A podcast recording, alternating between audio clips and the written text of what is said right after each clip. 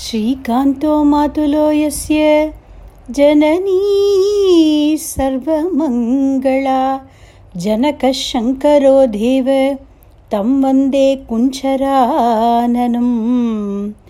अपारकरुणासिन्धुं ज्ञानदं शान्तरूपिणं श्रीचन्द्रशेखरगुरुं प्रणमामि मुदान्वहं श्रीगुरुभ्यो नमः ராம் ராம். தென்னாடுடைய சிவனே போற்றி என் நாட்டவர்க்கும் இறைவா போற்றி. சிவாய நம திருச்சிற்றம்பலம். எல்லோருக்கும் இனிய சிவராத்திரி நல்வாழ்த்துக்கள். இன்றைய தினம் மிக மிக புனிதமான மகா சிவராத்திரி விரதம். இந்த மகா சிவராத்திரியை பற்றி சில சிந்தனைகளை உங்களோட ஷேர் பண்ணிக்கணும். அப்படிங்கிறதுக்காகத்தான் இன்றைக்கு கொஞ்சம் இதை பற்றி பேசுகிறோம் அஜம் சாஸ்வதம் காரணம் காரணானாம் சிவம் கேவலம் பாசகம் பாசகானாம் துரீயம் தமப்பாரமாத்தியந்தஹீனம் பிரபத்யே பரம் பாவனம் துவைதஹீனம் அப்படின்னு சொல்கிறார் ஆதிசங்கர பகவத் பாதாள் தன்னுடைய வேதசார சிவஸ்தோத்திரத்தில். அதாவது இந்த பரமேஸ்வரன் அப்படிங்கிறவர் யார்? அஜம். பிறவி அப்படிங்கிறது இல்லாதவர்.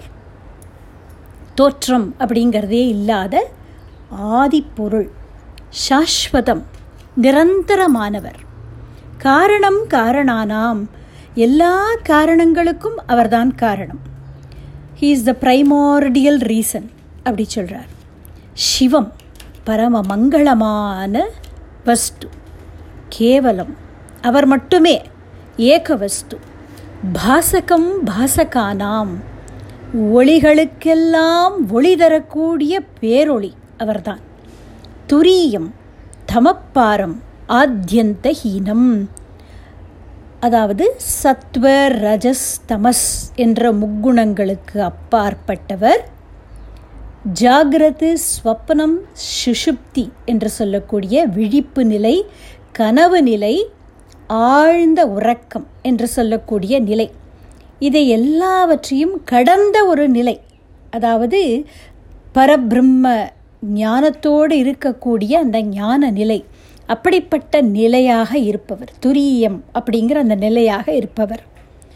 தமசு என்று சொல்லக்கூடிய அந்தகாரத்தை கடந்து நிற்கக்கூடிய பேரொளி. ஆத்தியந்த ஹீனம் ஆதியும் அந்தமும் இல்லா அருட்பெரும் ஜோதியை. யாம் பாடி அப்படின்னு மாணிக்க வாச்சகர் திருவம்பாவையை ஆரம்பிக்கிறார் இல்லையா? அப்படி ஆதியும் அந்தமும் இல்லாத பரம்பொருள். அப்படிப்பட்ட பரமேஸ்வரனிடத்தில் தன்னை தவிர இரண்டு இல்லாத ஏக வஸ்துவான அந்த பரமேஸ்வரர் இடத்தில் பரம் பாவனம் துவைத்தஹீனம் அப்படிங்கிறார் ஆச்சாரியாள் அப்பேற்பட்ட பரமேஸ்வரனுடைய திருவடிகளில் பிரபத்யே நான் சரணமடைகிறேன் அப்படின்னு சொல்கிறார் இதில் இந்த ஆதியும் அந்தமும் இல்லாதவர் அப்படின்னு சொல்கிறார் இல்லையா? அதை காட்டக்கூடிய ஒரு திருவிளையாடல் தான் இந்த மகா சிவராத்திரியுடைய புராணம். திரு தன்னுடைய மாணிக்க வாச்சகர் தன்னுடைய திருவாசகத்தில் சொல்கிறார் இந்த ஐம்பூ பூதங்களாகவும் இருக்கிறது பரமேஸ்வரனே தான் அப்படிங்கிறதை போற்றி திரு அகவல் அப்படிங்கிற பகுதியில் சொல்கிறார் திருவாசகத்தில். பாரிடை ஐந்தாய் பரந்தாய் போற்றி நீரிடை நான்காய் நிகழ்ந்தாய் போற்றி தீயிடை மூன்றாய் திகழ்ந்தாய் போற்றி வெளியிடை இரண்டாய் மகிழ்ந்தாய் போற்றி வெளியிடை ஒன்றாய் விளைந்தாய் போற்றி அப்படிங்கிறார். அப்படின்னா என்ன? அப்படின்னாக்க இந்த பஞ்ச பூதங்கள் இருக்கு இல்லையா? இந்த பஞ்ச பூதங்களுக்கும் சில குணங்கள் இருக்குது அதை பஞ்ச தன்மாத்திரைகள் அப்படின்னு சொல்லுவா. அது என்னன்னு பார்க்கலாம். கடைசியிலேருந்து வருவோம். வெளியிடை ஒன்றாய் விளைந்தாய் போற்றி அப்படிங்கிறார். வெளி அப்படின்னாக்க ஈட்டர் அப்படின்னு சொல்லக்கூடிய ஆகாசம். அந்த ஆகாசத்துக்கு ஒரே ஒரு ப்ராப்பர்ட்டி உண்டு. அந்த ஸ்பேஸ் அப்படின்னு சொல்லக்கூடிய ஆகாசத்தில் தான் சவுண்ட் ப்ராப்பகேட் ஆகுது. அப்போ அந்த ஒலி சவுண்ட் அப்படிங்கிற ஒரே ஒரு ப்ராப்பர்ட்டி ஆகாசத்துக்கு உண்டு. அடுத்தது வழியிடை இரண்டாய் மகிழ்ந்தாய் போற்றி. வழி அப்படின்னா காற்று. காற்றுக்கு ரெண்டு குணங்கள் உண்டு. ஒலி ஸ்பர்ஷம் அப்படின்னு. அதாவது காற்று வீசும்போது சில சமயம் ஃபோர்ஸோட வீசுகிற போது வீன்னு இப்படி ஒரு காற்றோட சவுண்டு கேட்கும் ஒலி உண்டு. காற்று நம்ம மேலே படும் பொழுது ஒரு ஜில்லுன்னு காற்று பற்றா அந்த ஸ்பர்ஷத்தை நம்மளால் உணர முடிகிறது அப்போ ஒலி ஸ்பர்ஷம் இந்த ரெண்டு குணங்கள் காற்றுக்கு உண்டு. தீயிடை மூன்றாய் திகழ்ந்தாய் போற்றி. தீ அப்படின்னா நெருப்பு நமக்கு தெரியும். அதற்கு மூன்று குணங்கள் உண்டு. அதாவது ஒலி ரூபம் ஸ்பர்ஷம் அப்படின்னு. நெருப்பு எரியும் பொழுது சில சமயம் நம்ம கவனிச்சிருக்கலாம். பரபர பரபரான்னு ஒரு சத்தம் கேட்கும். அந்த நெருப்பை பிடிச்சிக்கிற போது. அப்போ ஒலி இருக்குது தீக்கு. நெருப்பை கண்ணால் பார்க்க முடியறது. காற்றை பார்க்க முடியல உணரத்தான் முடியறது. ஆனால் நெருப்பை கண்ணால் பார்க்க முடியறது. ஸோ ரூபம் அப்படிங்கிறது இருக்குது நெருப்புக்கு. ஸ்பர்ஷம் தொட முடியறது உணர முடியறது அந்த சூடை. அதனால் இந்த மூன்று குணங்கள் தீக்கு நீரிடை நான்காய் நிகழ்ந்தாய் போற்றி. நீர் என்று சொல்லக்கூடிய அப்பு என்று சொல்லக்கூடிய ஜலம். அதில் நாலு குணங்கள் இருக்குது ஒலி ரூபம் ஸ்பர்ஷம் ருச்சி. அதாவது தண்ணி சலசலான்னு வேகமாக ஓடி வந்து விழும்பொழுது ஓன்னு ஒரு சத்தம் கேட்குறது ஒரு நதியோட பிரவாகத்திலேயோ ஒரு அருவி விழும் பொழுதோ நதி அந்த ஜலத்தை நம்மளால் கண்ணால் பார்க்க முடியறது ரூபம் இருக்குது அதுக்கு. தொட முடியறது ஸ்பர்ஷம் இருக்குது தண்ணியை குடித்தா ரொம்ப ஸ்வீட்டாக இருக்குது அப்படின்னு சொல்கிறோம் இந்த ஜலம் ரொம்ப நன்னா இருக்குது ருச்சியாக இருக்குது அப்படின்னு காவேரி ஜலம்னா அது தனி ருச்சி தான் அப்படின்னு எங்கள் ஊர்க்காரெல்லாம் சொல்லுவோம். அப்படி ருச்சி அப்படிங்கிறதும் இருக்குது அந்த ஜலத்துக்கு. பாரிடை ஐந்தாய் பரந்தாய் போற்றி அப்படிங்கிறார். பார்னாக்க பூமி. பூமின்னு சொல்லக்கூடிய அந்த பிருத்திவி தத்துவம். அதுக்கு அஞ்சு குணங்கள் இருக்குது பூமியில் நம்ம ஏதோ ஒரு குச்சியாலேயோ கடப்பாராலையோ ஒரு தட்டினாக்க அந்த டன்னுன்னு அந்த சப்தம் கேட்குறது ஸோ ஒலி இருக்குது ரூபம் இருக்குது ஒரு மண்ணுக்கு ரூபம் இருக்குது ஸ்பர்ஷம் இருக்குது தொட்டு பார்க்க முடியறது. மண்ணை வாயில் போட்டுன்னு பார்த்தோம்னா அதுக்கு கூட கொஞ்சம் ருச்சி இருக்குது அதனால தானே குழந்தையெல்லாம் மண்ணை எடுத்து வாயில் போட்டுக்கிறது. இல்லையா? அது மாதிரி. மழை பெய்ந்து ஓயும் பொழுது அந்த மண்ணிலேருந்து ஒரு கம்முன்னு ஒரு இனிமையான ஒரு வாசனை கிளம்புறது. மண் வாசனைன்னு சொல்கிறோம் இப்போ கந்தம் அப்படின்னு சொல்லக்கூடிய வாசனையும் இருக்குது பூமிக்கு. இப்படி பஞ்சபூதங்களாகவும் இருந்து அவைகளுக்குள்ளே அந்தந்த குணங்களாய் பஞ்ச தன்மாத்திரைகளாகவும் இருக்கக்கூடியவர் பரமேஸ்வரன் அப்படின்னு மாணிக்க வாஜகர் இந்த பாடலில் சொல்கிறார் இதை குறிக்கிறது போலத்தான் இந்த பஞ்சபூதங்களுக்கான க்ஷேத்திரங்கள் அப்படின்னு சொல்கிறோம் வானம் அப்படின்னு சொல்லக்கூடிய அந்த வெளி அதை குறிக்கக்கூடியது சிதம்பரம் என்று சொல்லக்கூடிய தில்லை. சைவர்களை பொறுத்தவரை கோவில்னு சொன்னாலே அது தில்லை சிற்றம்பலம் தான் சிதம்பரம் தான். அடுத்தது வழி அப்படின்னு சொல்லக்கூடிய காற்று. காற்றுக்கான அந்த தத்துவத்தை குறிக்கக்கூடிய க்ஷேத்திரம் திருக்காளஹஸ்தி அப்படின்னு சொல்லக்கூடிய ஆந்திராவில் இருக்கக்கூடிய க்ஷேத்திரம். அடுத்தது தீ நெருப்பு. இந்த நெருப்பு தத்துவத்தை குறிக்கக்கூடிய க்ஷேத்திரம் தான் திருவண்ணாமலை. இப்போ நம்ம சொல்ல போகிற அந்த சிவராத்திரி மகாத்மியமும் இந்த திரு அண்ணாமலை க்ஷேத்திரத்தோடு தொடர்புடையது. பார்க்கலாம். அடுத்தது நீர் என்று சொல்லக்கூடிய அப்பு.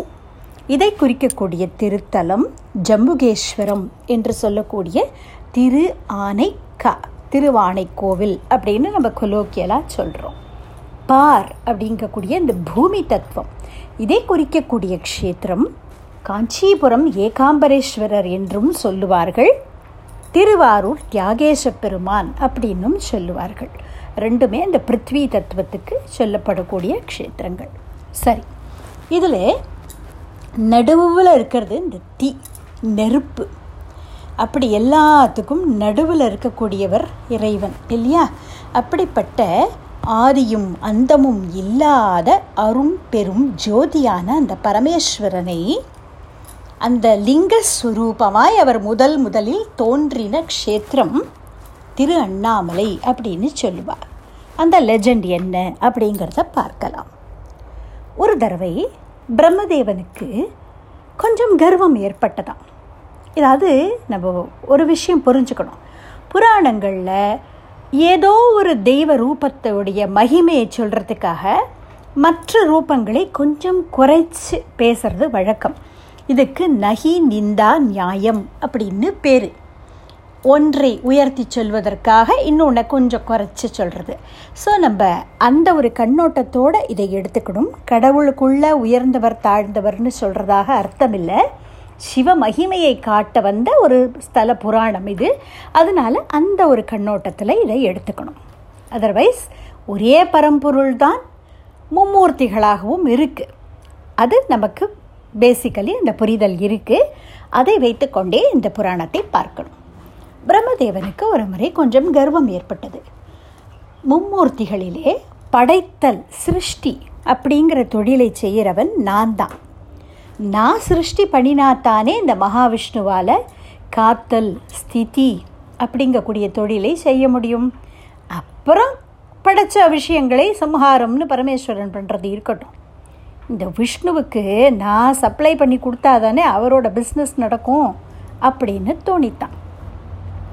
அப்போது தேவதைகள்லாம் சொன்னால் சரி நம்ம பரமேஸ்வரனிடத்துலையே போய் இதுக்கு தீர்ப்பு கேட்போமே அப்படின்னு சொல்ல பரமேஸ்வரன் எது ஆதி எது அந்தம்னே தெரிய முடியாதபடி ஒரு பெரிய அகண்டாக்கார ஜோதி ஸ்வரூபமாய் வானுக்கும் மண்ணுக்குமாய் அப்படியே ஒரு ஒரு தீ பிழம்பு மாதிரி நெருப்பு மாதிரி அப்படியே ஒரு ஒளிக்கற்றை மாதிரி நின்னாராம். ஒரு காலம் ஆஃப் லைட் அந்த மாதிரி. இந்த பரமேஸ்வரனுடைய திருமுடி எங்கே இருக்குது திருவடி எங்கே இருக்குன்னு கண்டுபிடிக்கணும். யார் கண்டுபிடிக்கிறாளோ பிரம்மா விஷ்ணு ரெண்டு பேரில் அவர்தான் உயர்ந்தவர்னு ஏற்றுக்கொள்ளப்படும் அப்படின்னு முடிவாச்சு. மகாவிஷ்ணு பணிவோடு நான் பரமேஸ்வரனுடைய திருவடியை தேடுகிறேன் அப்படின்னு சொல்லிட்டு வராக ரூபத்தை எடுத்துக்கொண்டு அப்படியே பூமியை அகழ்ந்து கொண்டு பரமேஸ்வரனுடைய திருவடி எங்கே இருக்குன்னு பார்க்கலாம் அப்படின்னு போனாராம். பிரம்மதேவன் பரமேஸ்வரனுடைய திருமுடியை பார்க்கறேன்னு சொல்லிட்டு ஒரு அன்னபக்ஷி ரூபத்தை எடுத்துட்டு மேலே மேலே பறந்து போயிட்டே இருக்கார். இதுதான் ஆதியும் அந்தமும் இல்லாத ஜோதிஸ்வரூபமாச்சே இதை எப்படி கண்டுபிடிக்கிறது?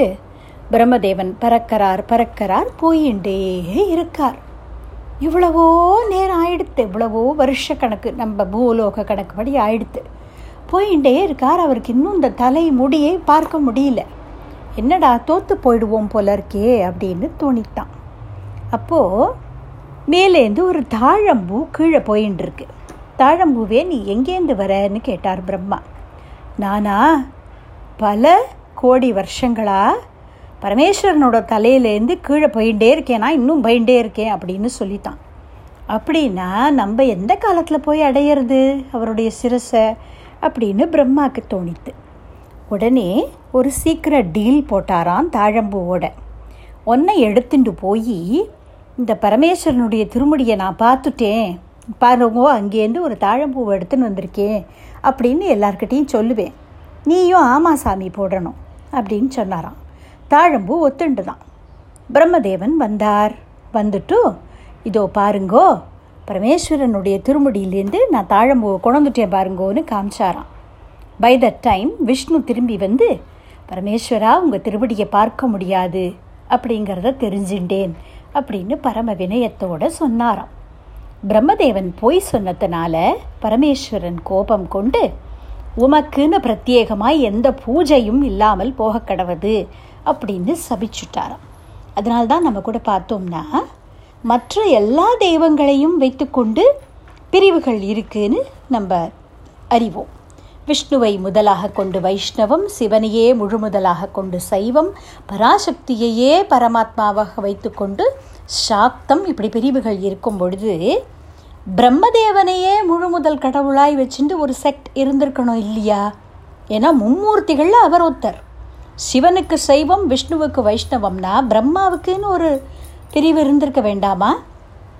அப்படி எதுவும் இல்லை. அநேகம் பண்டிகைகள் கொண்டாடுறோம் நம்ம.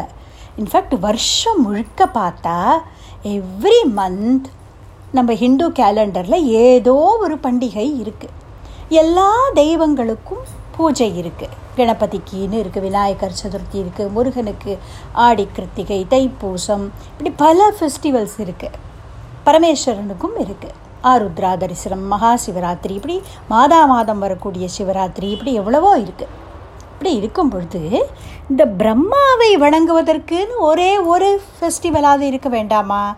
இல்லை. இதுக்கு காரணம் இந்த சாபம் அப்படின்னு இந்த லெஜண்ட் படி சொல்லுவார் அதனால் ஒரு சில தினங்களை தவிர சிவ பூஜைக்கு தாழம்பூ ஏற்றது கிடையாது அப்படின்னு சிவன் சபிச்சதாக இந்த கதை சொல்கிறது அப்படி ஜோதி ஸ்வரூபமாய் தீப்பிழம்பாய் அவர் நின்ற அந்த க்ஷேத்திரம்தான் அருண அச்சலம். அருணம் என்றால் சிகப்பு நமக்கு தெரியும். அருண அச்சலம் அருணோதயம்னு சொல்கிறோம் சூரியன் வரத்துக்கு முன்னாடி அந்த ஒரு ரெட்டிஷ்னஸ் பரவும் இல்லையா? வானத்தில் அருணோதயம்னு சொல்லுவோம் அதை. அருணம் என்றால் சிகப்பு. அப்போ அந்த அருண அச்சலம் சிகப்பு மலை அப்படி அவர் நின்றதுனாலே அந்த க்ஷேத்திரம்தான் அருணாச்சலம் அப்படின்னு சொல்லப்படுறது. தேவதைகள் மற்ற தேவதைகள் எல்லோரும் வந்து பிரம்மாவுக்கும் விஷ்ணுவுக்கும் காட்டின அந்த ரூபத்தை அந்த ஒரு அருவமாய் ஜோதி சுரூபமாய் காட்டினதை எங்களுக்கு உருவமாய் காட்டணும் அப்படின்னு பிரார்த்தனை பண்ண அவர்களுக்கு தரிசனம் கொடுத்த நாள் ஆருத்ரா தரிசனம் அப்படின்னு சொல்லப்படுறது. அந்த தரிசனத்தையே மனசில் வாங்கி கொண்டு நிரந்தரம் அந்த ரூபத்தோட தரிசனம் பண்ணணும் அப்படின்னு மறுபடியும் தேவதைகள் எல்லோரும் தபசு பண்ணி பிரார்த்தனை பண்ண லிங்கஸ்வரூபமாய் பரமேஸ்வரன் காட்சி கொடுத்தார் அப்படின்னு சொல்லப்படுறது. இதை லிங்கோத்பவ மூர்த்தின்னு சொல்லுவார். அதாவது லிங்கத்துக்குள்ள சிவபெருமான் தரிசனம் தருவார். அவருடைய தலையும் தெரியாது திருவடிகளும் தெரியாது. அந்த லிங்கத்துக்குள்ளே காரு பண்ண மாதிரி இருக்கும். சிவன் கோவில்களில் நீங்கள் இந்த சிவலிங்கத்துடைய முக்கிய சன்னதி அந்த கர்ப்ப கிரகத்துக்கு பின் பக்கத்தில் பார்க்கலாம். இந்த மூர்த்தி செதுக்கப்பட்டிருக்கும். நம்மளுடைய கபாலீஸ்வரர் கோவிலில் நீங்கள் பார்க்கலாம் இதை. பல கோவில்கள்லேயும் இந்த லிங்கோத்பவ மூர்த்திங்கிறது இருக்குது அப்படி லிங்கஸ்வரூபமாய் அருவம்னு சொல்ல முடியாது அதை உருவம்னு சொல்ல முடியாது. இந்த அண்டம் நம்மளுடைய இந்த கேலக்ஸி இருக்கு இல்லையா? அதோடைய ஷேப் கூட எலிப்டிக்கல்னு சொல்லப்படுறது. அந்த மாதிரி அந்த அண்டத்துடைய ஸ்வரூபமாய் பரமேஸ்வரன் நின்ற அந்த காட்சி தான் லிங்கம் அப்படிங்கிறது. அப்படி ஏற்பட்டது அந்த திருவண்ணாமலைங்கிற க்ஷேத்திரம். அப்படி லிங்கஸ்வரூபமாய் தேவதைகளுக்காக லிங்கோத்பவ மூர்த்தி அப்படின்னு அவர் காட்சி கொடுத்த அந்த நாள் இந்த மகா சிவராத்திரி அப்படின்னு சொல்லப்பட்டிருக்கு. புஷ்பதந்தன் அப்படிங்கிற ஒரு கந்தர்வன் பரமேஸ்வரனை குறித்து ஒரு ஸ்தோத்திரம் பண்ணியிருக்கார். சிவ மகிம்ன ஸ்தோத்திரம் அப்படின்னு அதுக்கு பேர். சிவனுடைய மகிமைகளை சொல்லக்கூடிய ஒரு அற்புதமான ஸ்தோத்திரம்.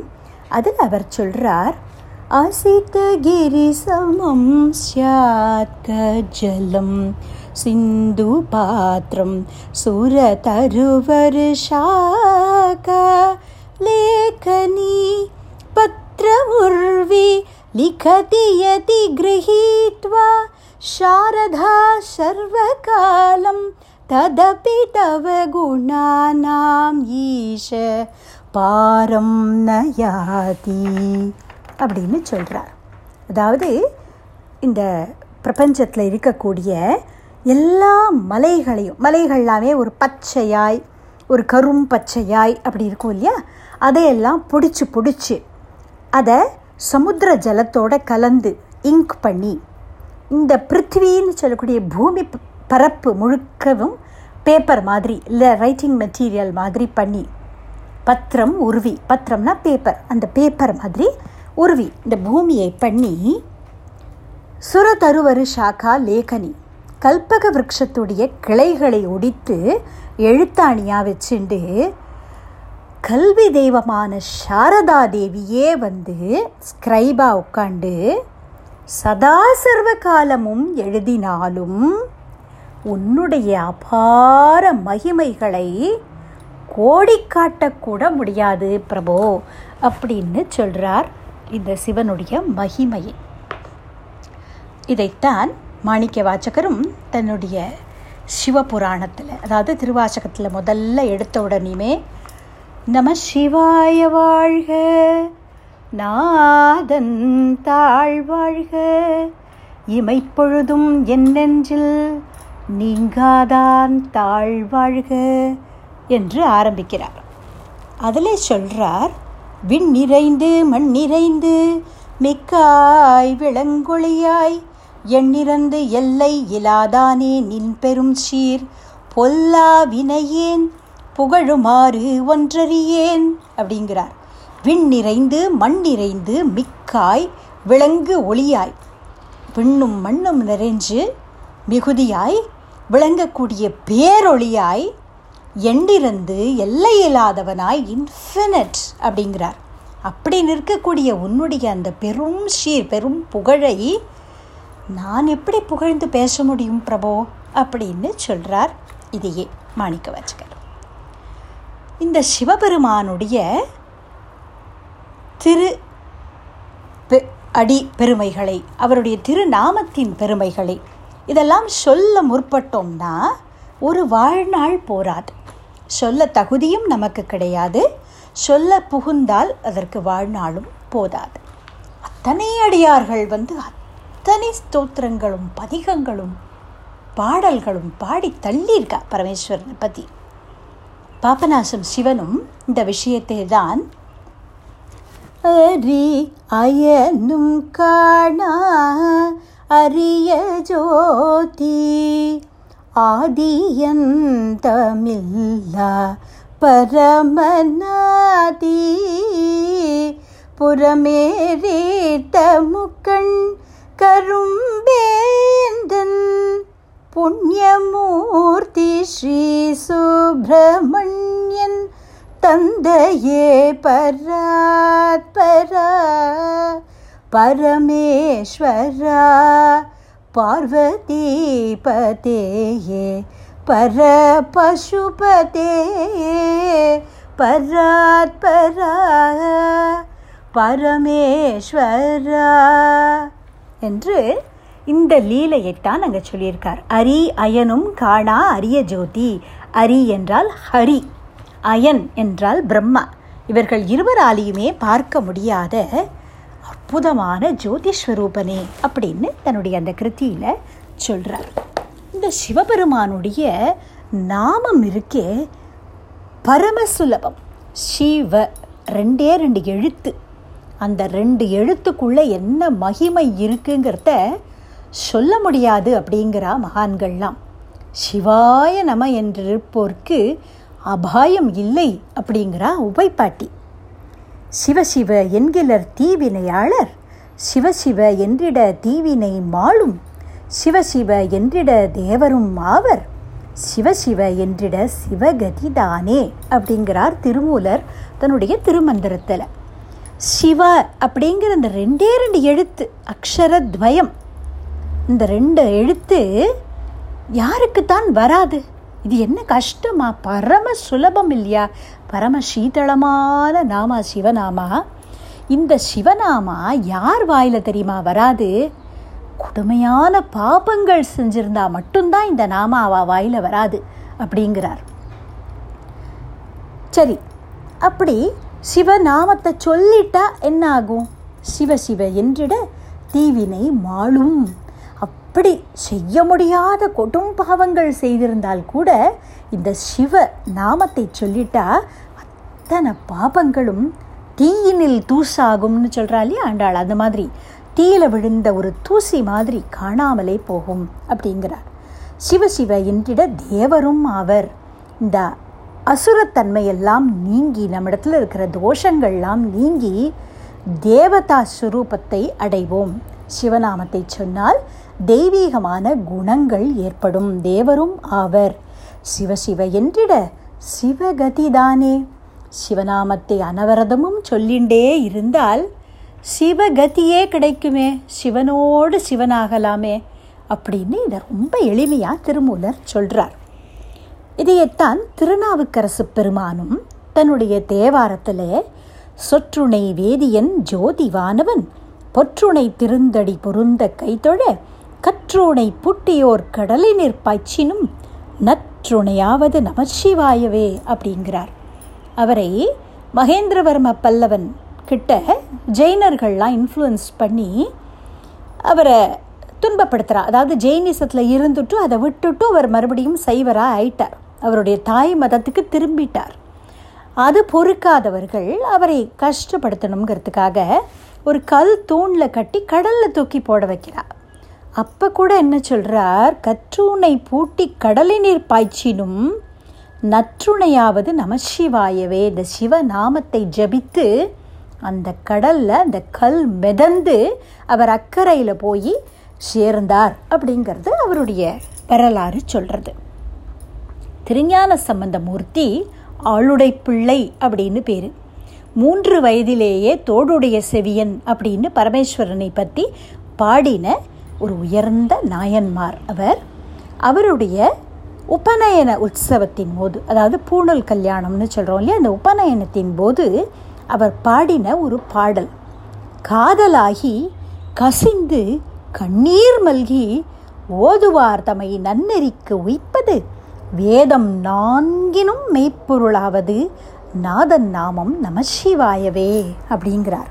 அதாவது பிரேமையினால கசிந்து கண்ணீர் மல்க பரமேஸ்வரா சம்போ மகாதேவா ஹரஹர மகாதேவா.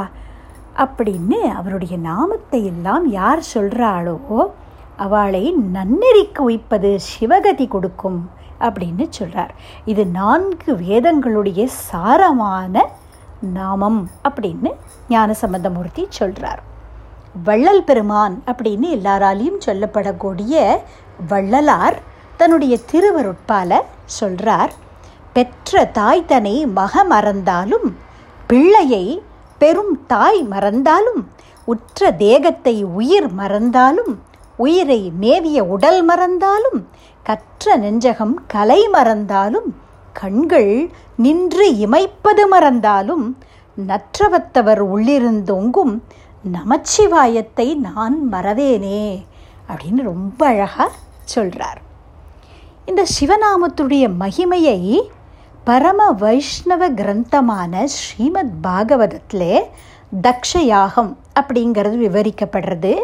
அதில் சாக்ஷாத் பராசக்தியான தாக்ஷாயணி தன்னுடைய தந்தையான தக்ஷனிடத்தில் சொல்கிறது போல சிவனிடத்தில் யாராவது துவேஷம் பண்ணுவாளா?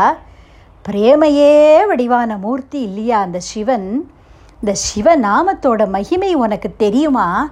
அப்படின்னு அந்த சிவநாம மகிமைகளை பூரா தாக்ஷாயணி தேவி சொல்கிறதாக அமைத்திருக்கிறார்.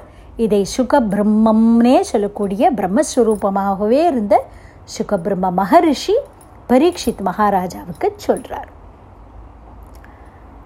இந்த சிவநாமத்துடைய மகிமையை காண்பிக்கிறதுக்காக ஒரு சின்ன ஒரு கதை. நம்முடைய ஸ்ருங்கேரி மகாபெரிவா சொல்லி கேட்டது மகா சந்நிதானம்னு சொல்லுவா ஸ்ருங்கேரி பெரிவா அவா சொல்லி கேட்டது அதாவது ஒரு வேடன் இருந்தானாம் அவனுடைய கடைசி காலம் அவனுக்கு ஏற்பட்டது மூச்சு வாங்கிறது அவனுக்கு அவனுக்கு தெரியறது உயிர் பெரியற நேரம் வந்து கொடுத்து அப்படின்னு தன்னுடைய மகனை கூப்பிட்டு அப்பா இது மாதிரி எனக்கு அடுத்தது நீ தான் இந்த குடும்பத்தை சம்ரட்சிக்கணும் அப்படின்னு அவன் சொல்கிறான் அப்போ அந்த பையன் கேட்டானாம் அப்பா நான் என்ன செய்கிறது எனக்கு ஒன்றும் தெரியாதே. என்ன செய்யணும்னு சொல்லுங்கோ. குடும்பத்தை சம்ரட்சிக்கிறதுக்கு என்ன பண்ணணும்? அப்படின்னு கேட்டான். ஒன்றும் இல்லைப்பா.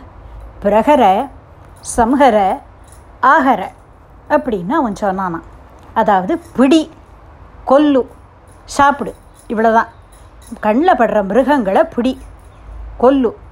அதை சமைத்து சாப்பிடு. இவ்வளவுதான். நம்மளுடைய ஆக்குபேஷன் அப்படின்னு இந்த அப்பா சொல்லிட்டு உயிர் பிரிந்ததாம். கைலாசத்தில் பரமேஸ்வரன் ஆனந்தாஸ்ரு ஒழிக ஆனந்த கண்ணீரோட அப்படியே பயமறந்துருந்தாராம் பார்வதி தேவி கேட்டாலாம் நீங்கள் என்ன இவ்வளவு பரவசப்படுறீங்களே என்ன நடந்ததுன்னு? கேட்டாள். நம்முடைய பரம பக்தன் தோ சிவலோகத்துக்கு வந்துன்னு இருக்கான் அதை நினைத்து நான் ஆனந்த கண்ணீர் விடுறேன்னு சொன்னாராம் பரமேஸ்வரன். யார் அதுன்னு கேட்டாளாம். அதோ பார் அந்த வேடன்னு சொன்னாராம். இவன் என்னைக்கு சிவபக்தி பண்ணினா எனக்கு தெரியவே தெரியாதே. என்ன இப்படி சொல்கிறேள்னு கேட்டாளாம் அம்பிகை. அதுக்கு பரமேஸ்வரன் சொன்னானாம் சொன்னாராம் அவன் வாழ்நாள் முழுக்க சிவபக்தி பண்ணாட்டால் கூட தன்னுடைய உயிர் பிரியும் தருவாயில் மூன்று தடவை நம்முடைய நாமத்தை சொன்னானே. நீ கவனிக்கலையா? அப்படின்னு கேட்டாராம். எங்கே சொன்னான்? அப்படின்னு அம்பிகை கேட்க அவர் சொல்கிறார் அவன் என்ன சொன்னான் கடைசியா? பிரகர சம்ஹர ஆஹர அப்படின்னு சொன்னான் இல்லையா?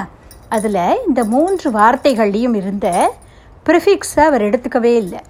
பிர சம் ஆ இது மூணையும் கட் பண்ணிட்டார். ஹர ஹர ஹர அப்படி வருது இல்லையா? அப்படி ஹரநாமத்தை சொன்னான் அப்படின்னு எடுத்துண்டு அவனுக்கு சிவகதி கொடுத்தாராம். அப்படி விளையாட்டாக கூட அதாவது தெரியாமல் கூட சிவநாமத்தை சொன்னால் அதற்கு இவ்வளவு பெரிய பலன் அப்படிங்கிறதுக்காக இந்த கதையை சொல்கிறா ஒரு தரம் சிவ சிதம்பரம் என்று சொன்னால் போதுமே அப்படின்னு கோபாலகிருஷ்ண பாரதி அவர்களும் சொல்கிறார் சிவநாமம் சொல்லணுங்கிறது கூட இல்லை சிவபெருமானுடைய க்ஷேத்திரமான சிதம்பரம் அப்படின்னு ஒரு தடவை சொன்னால் கூட போரும். பரகதிக்கு வேறு புண்ணியம் பண்ண வேண்டுமா? அப்படின்னு கேட்குறார் இந்த பரகதியை அடையிறதுக்கு இதை விட வேற என்ன புண்ணியம் வேணும்? அப்படின்னு கேட்கிறார். பேர்பட்ட பரவ பாவனமான நாமமாம் இந்த சிவநாமம். இதை தெரிந்து சொன்னாலும் தெரியாமல் சொன்னாலும் பலன் உண்டுன்னு சொன்னோம். ஒரு நெருப்பு இருக்குது நெருப்புன்னு தெரிஞ்சு தொட்டாலும் நமக்கு தெரியாமலே அது மேலே காலை வச்சுட்டாலும் அது சுடத்தானே செய்யும். அது மாதிரி தான் பகவானுடைய நாமாவும். அதன் பொருள் என்ன? அது எந்த தெய்வத்தை குறிக்கிறது? அப்படிங்க அதோடைய மகிமை என்ன? இதையெல்லாம் தெரிஞ்சுண்டு சொன்னாலும் சரி ஒன்றுமே தெரியாமல் அரிசி வாங்கலையோ அப்படின்னு சொன்னால் கூட ஹரி சிவாங்கலியோ அப்படின்னு அதை எடுத்துக்கணும்னு சொல்வா பெரியவா அப்படி ஒரு சிவநாமம் வந்துட்டா கூட அதுக்கு பலன் உண்டாம். சிவான்னு இரு அப்படின்னு சொல்கிறோம் இல்லையா நம்ம குடும்பத்தில். பேசாமல் தொண தொணங்காமல் சிவான்னு இரு அப்படின்னு சொல்கிறோமே அதுக்கு கூட பலன் உண்டு. பெரியவர்கள் ஏதாவது சொல்லக்கூடாததை யாரோ சொல்லி அதை காதில் கட்டுட்டா கூட சிவசிவா அப்படின்னு சொல்கிறதை பார்த்துருக்கலாம். அப்படி ஒரு சிவநாமம் வந்துட்டா கூட அதுக்கு பலன் உண்டு. மாணிக்க வாச்சகர் சொல்கிறார் தன்னுடைய திருவாச்சகத்தில் நாடகத்தால் உன் அடியார் போல் நடித்து நான் நடுவே வேடகத்தே புகுந்திடுவான் மிக பெரிதும் விரைகின்றேன். ஆடகச்சீர் மணிக்குன்றே இடையரா அன்பு உனக்கு என் ஊடகத்தே நின்று உருகத் தந்தருள்யம் உடையானே அப்படின்னு சொல்கிறார் அதாவது நான் வந்து உன் அடியார்களோடு அடியாராய் கூட்டத்தோடு கோவிந்தா போடுறதுன்னு சொல்லுவோம் இல்லையா அந்த மாதிரி. அடியார்கள் கூட்டத்தில் போய் உட்கார்ந்து கொண்டு சிவ சின்னங்களை தரித்து கொண்டு ஏதோ பக்திமானை போல வேஷம் போடுறேன் பிரபோ அப்படிங்கிறார். அதாவது அவர் வேஷம் போட்டார்னு அர்த்தம் கிடையாது. நைச்சிய அனுசந்தானம்னு பேர் இருக்கு. மகான்கள் அவர்களுக்கு எத்தனை பக்தி பண்ணினாலும் போரலை இந்த பரமனுடைய கருணையை நினைக்கும் போது அந்த கிருப்பைக்கு முன்னாடி நான் பண்ணுற பக்தி குறைச்சலாக தானே இருக்குன்னு அவளுக்கு தோன்றது. அதனால் அப்படி சொல்லிக்கிறா தன்னுடைய பாடல்களில். மாணிக்க வாச்சகர் வேறொரு பாடல்லையும் சொல்கிறார் நானே பொய் என் நெஞ்சும் பொய் என் அன்பும் பொய் வினையேன் அழுதால் உன்னை பெறலாமே அப்படிங்கிறார். நானே பொய்ப்பா? இந்த பக்தியெல்லாம் வெறும் பொய் அப்படின்னு தோன்றது அவளுக்கு. இது போரலை அப்படின்னு தோன்றது. அதனால சொல்கிறார் உன் அடியார்கள் கூட்டத்தில் போய் உட்கார்ந்து நான் ஒரு பக்திமானை போல் வேஷம் போடுறேன் பிரபு. வேஷம் போட்டு வேஷம் போட்டு அவர்கள்லாம் எந்த சிவகதிக்கு போவாளோ அதுக்கு நானும் அப்படியே நைஸாக கூட்டத்தோடு நுழைஞ்சுடலாம்னு நினைக்கிறேன். ஆனால் அப்படி எனக்கு வர வேண்டாம். உண்மையிலேயே உன்னிடத்தில் பிரேம பக்தி ஏற்பட்டு உருகி உருகி உருகி உன்னிடத்திலே பக்தி செய்து அந்த தகுதி ஏற்பட்டு அப்படித்தான் எனக்கு ஒன்று அடையணும். அதனால் ஆடகச்சீர் மணிக்குன்றே. அப்படியே தங்கம் போல் இருக்கக்கூடிய ஒரு பவழ குன்றம் போல் இருக்கக்கூடிய பரமேஸ்வரா இடையறாத அன்பு எனக்கு உன்மேல எனக்கு அந்த பிரியம் ஏற்படணும். இடையரா அன்பு உனக்கு என் ஊடகத்தே நின்று உருக அப்படியே உருகணும் எலும்பும் தோலும் அப்படி உருகணும் உன்னுடைய பிரியத்தில். அப்படி உருக தந்தருள் எம் உடையானே அப்படின்னு கேட்கிறார். இப்படி தெரிந்தோ தெரியாமலோ சிவபக்தி பண்ணிட்டா ஒரு சிவ பூஜை பண்ணிட்டா அதுக்கு பேர்பட்ட பலன் அப்படின்னு சொல்கிறது தான் இந்த மகா சிவராத்திரியினுடைய மகாத்மியம். இது எங்கே சொல்லப்பட்டிருக்கு அப்படின்னா சிவபுராணம் அப்படின்னு வியாச பகவான் எழுதியிருக்கார். அதில் சூத பௌராணிகர் அப்படின்னு சொல்லக்கூடிய ஒரு பௌராணிகர் நைமிசாரண்யத்தில் இருக்கக்கூடிய சௌனகாதி மகரிஷிகளுக்கெல்லாம் இந்த கதையை சொல்கிறது போல அமைத்திருக்கிறார். அதாவது ஒரு முறை ஒரு காட்டில் குருத்ருகா அப்படின்னு ஒரு வேடன் இருந்தான். ஒரு நாள் அவனுக்கு கார்த்தாலேருந்து எந்த மிருகமுமே கிடைக்கல. பசி. கார்த்தாலேருந்து அவனும் அவனுடைய குடும்பமும் பட்டினி. அப்படியே அலைஞ்சு திரியறான். ராத்திரி ஆயிடுத்து. கொஞ்சம் தன்னுடைய குடுவையில் தண்ணியை எடுத்துட்டு ஒரு மரத்துக்கு மேலே ஏறி உட்காந்துக்கிறான் ராத்திரியில் ஏதாவது மிருகங்கள் தண்ணி குடிக்க வரும். அப்போ வேட்டையாடலாம் அப்படின்னு நினச்சி அங்கே உட்கார்ந்துருக்கிறான். அதாவது அந்தி சாயும் நேரம். சூரியாஸ்தமனம் ஆயிடுத்து இந்த மரத்தில் ஏறி உக்காந்துருக்கான் அன்றைய தினம் மகா சிவராத்திரி. அது அவனுக்கு தெரியாது. காட்டில் இருக்கிற வேடன். அவனுக்கு ஒன்றும் தெரியாது. வேட்டைக்கு மிருகம் வருமானு பார்த்துட்டு உக்காந்துட்டுருக்கான் அப்போது பக்கத்தில் ஒரு அந்த ரிவர் இருக்குது நீர்நிலை இருக்குது பார்த்துட்டே இருக்கான். முதல் ஜாமம். முதல் ஜா ஒரு ஜாமம்ங்கிறது மூன்று மணி நேர காலம். முதல் ஜாமம் அப்படிங்கிறது என்னென்னா அந்த சன்செட்டுக்கு அப்புறம் இருக்கிறத இரவு பொழுதுன்னு வைத்துக்கொண்டு சாயங்காலம் ஆறுலேருந்து ஒம்பது அந்த மூணு மணி நேரம் அது முதல் ஜாமம். அப்புறம் ஒம்பது ஒன்றுலேருந்து அப்படி வச்சுப்போமே நைன் டு டுவெல் அந்த பீரியட் ரெண்டாவது ஜாமம். பன்னிரெண்டுலேருந்து மூணு டுவெல் டு த்ரீ மூணாவது ஜாமம். த்ரீ டு சிக்ஸ் மறுபடியும் அது நாலாவது ஜாமம். மறுபடியும் சிக்ஸுக்கு அப்புறம் சூரியோதயம் ஆயிடுறது பகல் பொழுது வந்து விடுறது. இப்படி நான்கு ஜாமங்கள் அந்த ராத்திரியில். அதிலே இந்த முதல் ஜாமம். இவன் பார்த்துட்டு இருக்கான் ஒரு மான் பெண் மான் அந்த நீர்நிலையில் ஜலம் குடிக்க வந்திருக்கு. உடனே அவன் என்ன பண்ணினா தன்னுடைய அந்த வில்லை எடுத்து அம்பை பொருத்தினான். அப்படி செய்யும் பொழுது என்னாச்சு? இவன் உக்காந்துருந்த இந்த மரத்துலேருந்து சில இலைகள் கீழே விழுந்தது. இவன் எடுப்பில் வச்சுருந்த குடுவையிலேருந்து கொஞ்சம் ஜலமும் கீழே சிந்தித்து. இந்த அனிமல்ஸுக்கே சென்சிட்டிவிட்டி ரொம்ப ஜாஸ்தி. அந்த பரபரன்னு அந்த இலை கீழே விழற சத்தம் அந்த ஜலத்தோட சில ட்ராப்ஸ் கீழே விழற அந்த சத்தம் அதை கேட்டு அந்த பெண் மான் இப்படி திரும்பி பார்த்தது. இந்த மரத்துக்கு கீழே ஒரு லிங்கம் இருக்குது இந்த லிங்கத்தோட தலையில் தான் இவனால் கால் பட்டு இந்த மரத்துலேருந்து உதிர்ந்த இலைகள். அது வில்வ மரம். அந்த வில்வ இலைகள் அந்த சிவலிங்கத்து மேலே விழுந்திருக்கு. கொஞ்சம் ட்ராப்ஸ் ஆஃப் வாட்டர் அவன் வச்சுருந்த குடுவையிலேருந்து இந்த சிவன் மேலே விழுந்திருக்கு.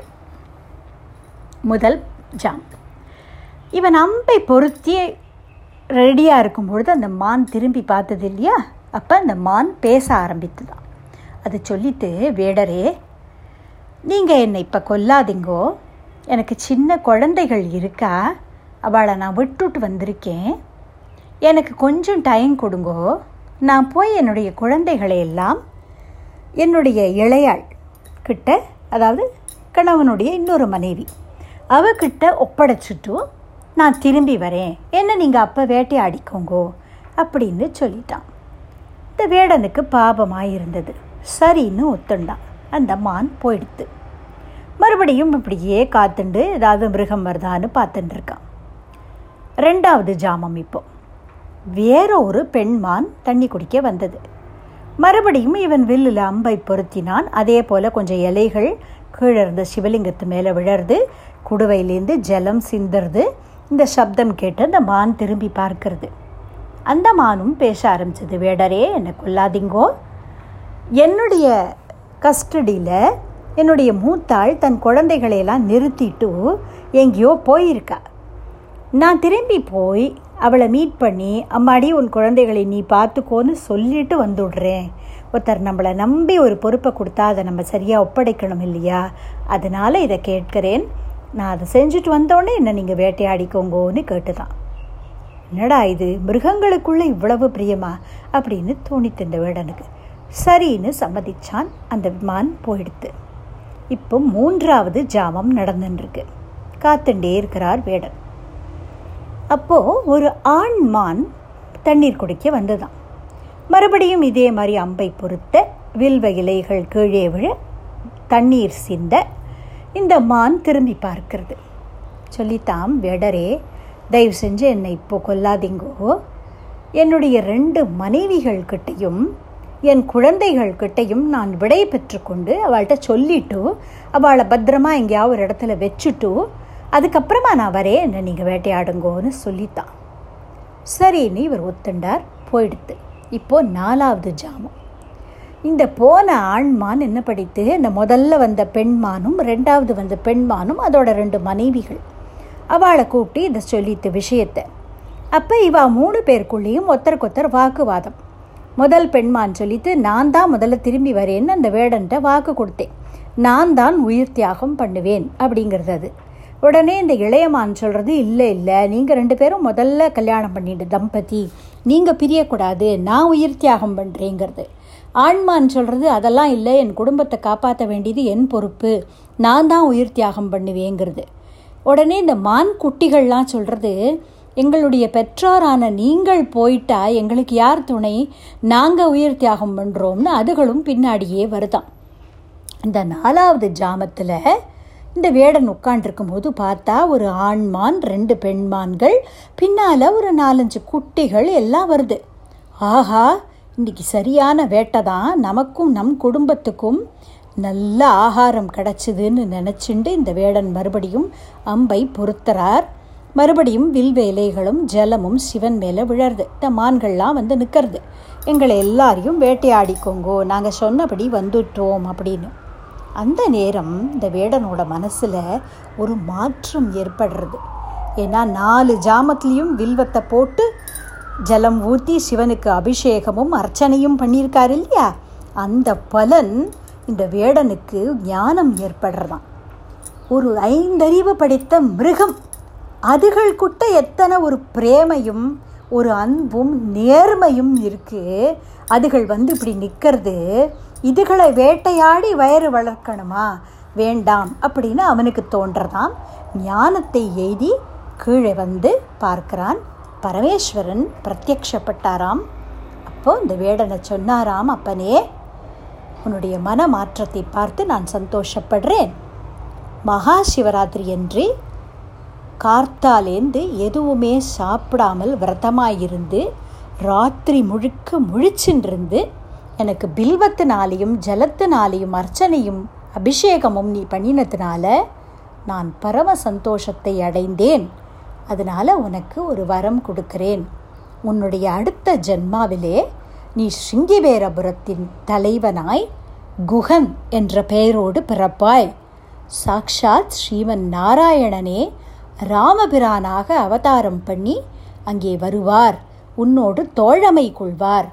உன்னை குகனொடும் ஐவரானோம் அப்படின்னு சொல்லி தன்னை தன்னுடைய சகோதரன்னு சொல்லி கட்டிப்பார் அப்படின்னு ஆசீர்வாதம் பண்ணினாராம். எப்பேற்பட்ட பாக்கியம் கிடைத்தது அந்த வேடனுக்கு நினைத்து பார்க்கணும் நம்ம. குகன் ஒரு வேடன். அவனை வால்மீகி பகவான் என்ன சொல்கிறார் ராமனுக்கு ஆத்ம ச சமசகா அப்படிங்கிறார். அதாவது துல்லியமான ஒரு ஃப்ரெண்ட் யாருக்கு? ஒப்பாரும் மிக்காரும் இலையாய மாமாய அப்படின்னு ஆழ்வார்கள் சொல்லக்கூடிய தன்னொப்பார் இல்லொப்பன் அப்படிங்கிறதான ராமபிரானுக்கு இந்த குகன் சமதையான சகா அப்படின்னு வால்மீகி சொல்கிறார் ராமச்சந்திரனோ குகனோடும் ஐவரானோம். எங்கள் அப்பாவுக்கு நாலு பிள்ளைகள் இருந்தோம். குகனோடு சேர்த்து நாங்கள் அஞ்சு பிரதர்ஸ் ஆனோம் அப்படின்னு விபீஷணன் கிட்ட சொல்ல போகிறார் கம்பராமாயணத்தில். அப்படி ராமனுக்கு சகோதரன் என்று ஏற்றுக்கொள்ளப்படக்கூடிய அந்த பாக்கியத்தை இந்த சிவ பூஜை மகா சிவராத்திரி அன்றைக்கு பண்ணின தெரியாமல் பண்ணின சிவ பூஜை அந்த வேடனுக்கு பெற்றுத்தந்தது அப்படின்னால் அதோட மகிமை என்ன? அப்படிங்கிறது நாம் புரிந்து கொள்ளலாம்.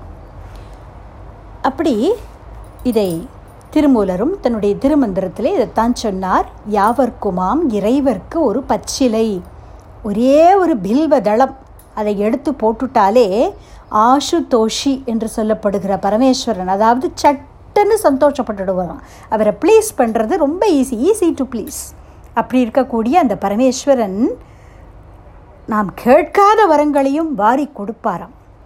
அதனால்தான் ஏக பில்வம் சிவார்ப்பணம் அப்படின்னு இந்த பில்வாஷ்டகத்தில் சொல்கிறார் மூலத்தோ பிரம்ம ரூபாய மத்தியத்தோ விஷ்ணு ரூபிணே அக்ரதக சிவரூபாய ஏக பில்வ சிவார்ப்பணம்.